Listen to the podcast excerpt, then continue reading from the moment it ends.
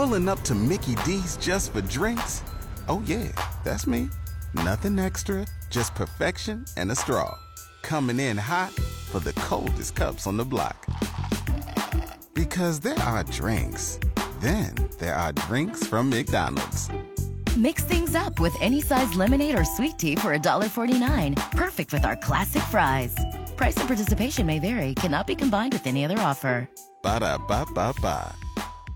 John Bozika, 1480 WHBC. Welcome back in this morning, Friday, August 6th. Going to go to the phone line here and talk to someone who has joined the show uh, numerous times throughout the time that we've had it. And obviously, today being the last day, we wanted to get him on and uh, have him talk this morning. That is Congressman Tim Ryan, that we welcome into the program. Congressman, how are you? Doing great. Congratulations on everything, and uh, you know we're going to miss you, but we're not going to lose you. So we're excited for your career, buddy. Thanks, I appreciate that, Congressman. We'll obviously still be in touch, and I, I appreciate that as well.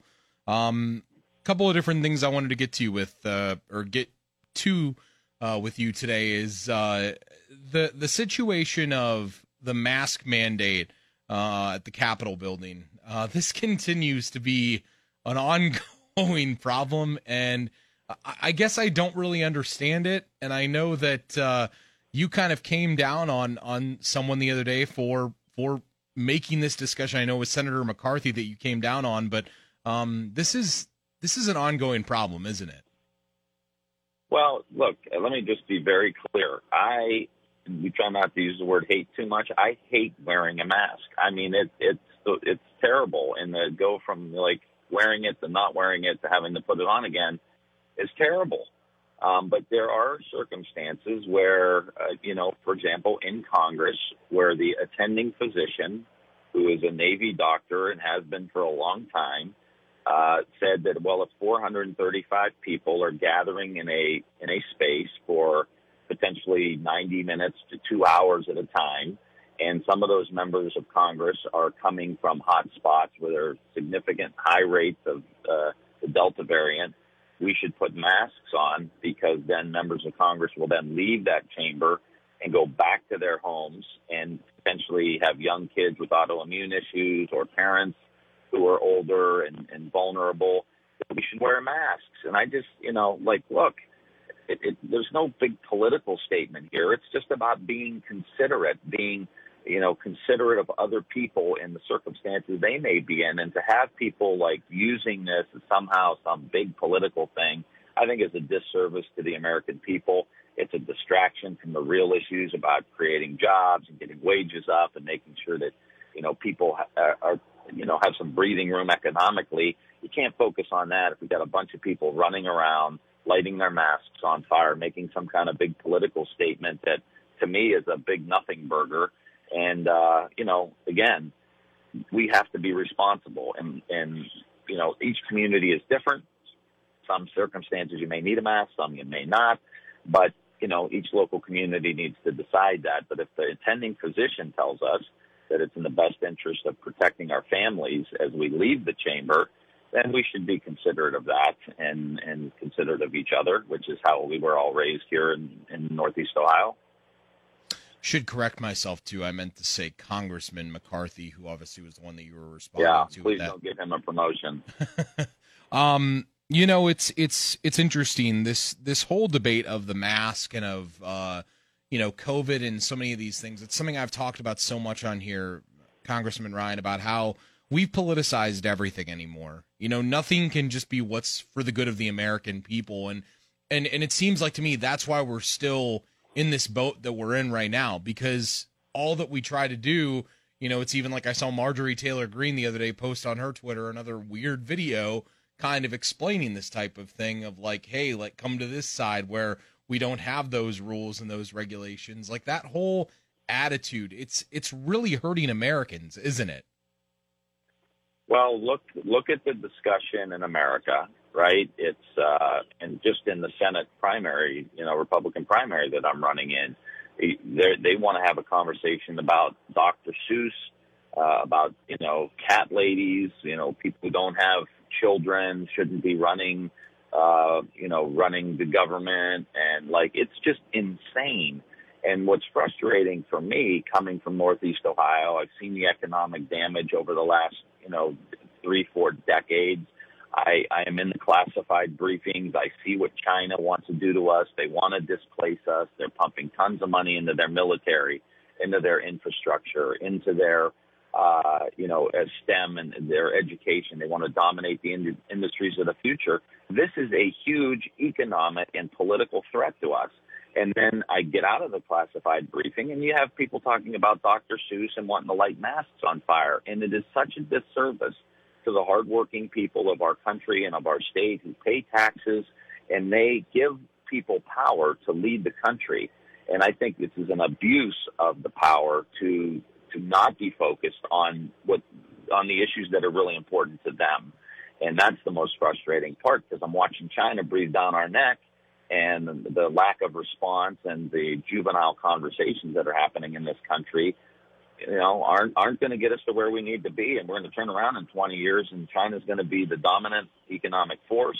We're going to not have rebuilt our economy, and we're going to say why. And it's because people wanted to talk about Dr. Seuss and cat ladies. And uh, I'm not going to have any of that. I'm going to provide a different alternative for people and and my bet is that most people want someone who's going to talk about jobs, wages, and, and beating China. Why why has that changed from that though to to conversations about jobs, about healthcare, about all those things to now people are talking about, you know, whether or not we should keep Dr. Seuss and and I mean even look at the response that we had from the former president about the change of Indians to Guardians. I mean, you know, stuff that's stuff that's really ancillary to the country is becoming top bill and important to people. Um, when did that change like that, Congressman? When did we go from being a country that talked about the issues to um, fabricated the issues and talked about crap? I think it's been a slow burn, but I think the the internet and the social media has poisoned the atmosphere. Uh, you know, the algorithms that are on the social media that take a small interest you may have and then continue to walk you down a road uh, uh, around politics, especially uh, to the point where it ends with people storming the Capitol. I mean, that that to me is a lot of the, the, the problem with social media. Um, you know, I think the the structural uh, issues around are you a Democrat, are you a Republican, are you blue, are you red? And we got to realize we're all red, white, and blue, and we've got to do what's in the best interest. Do we have disagreements? Of course we do we don't have to hate each other. We don't have to hate. I don't hate Republicans. I'm frustrated by them significantly because I think they're not focused on the conversations. I'm very proud of people like Rob Portman, who's going out of his way to try to make this infrastructure deal happen. Uh, you know, I'm proud of a guy like Anthony Gonzalez, who was able to take on his own party as someone who is, you know, I have the scars to prove taking on my own party uh, in different ways over my career. I really respect Republicans who can say no to their own party. And so those people need to be honored and highlighted. Um, and, and maybe that will help lift us out of this, you know, fog that we're in. And I think President Biden is the guy that, that is starting to pull us out of this, bringing people together. But this has been going on. You know, it started with talk radio in the 90s against Bill Clinton. You know, then it became t- cable TV. Now it's now it's uh, social media. Um, but you know, we've got to get people to put their phone down, get off the internet, go volunteer. You know, go get involved in your community. Stop screaming at each other on social media, and let's start rebuilding the country and the fabric of this country and our local communities. To me, that seems most important and one way to get us away from all this polarization. Because you know, John, I mean, and you've done a great job over the years of trying to cultivate these kind of conversations is that once you talk to somebody, you start to realize, look, we're all parents, you know, we're we're all you know citizens, we're all you know you know people who have a lot more in common than not. But if you're on social media, you think you you don't have anything in common with anybody.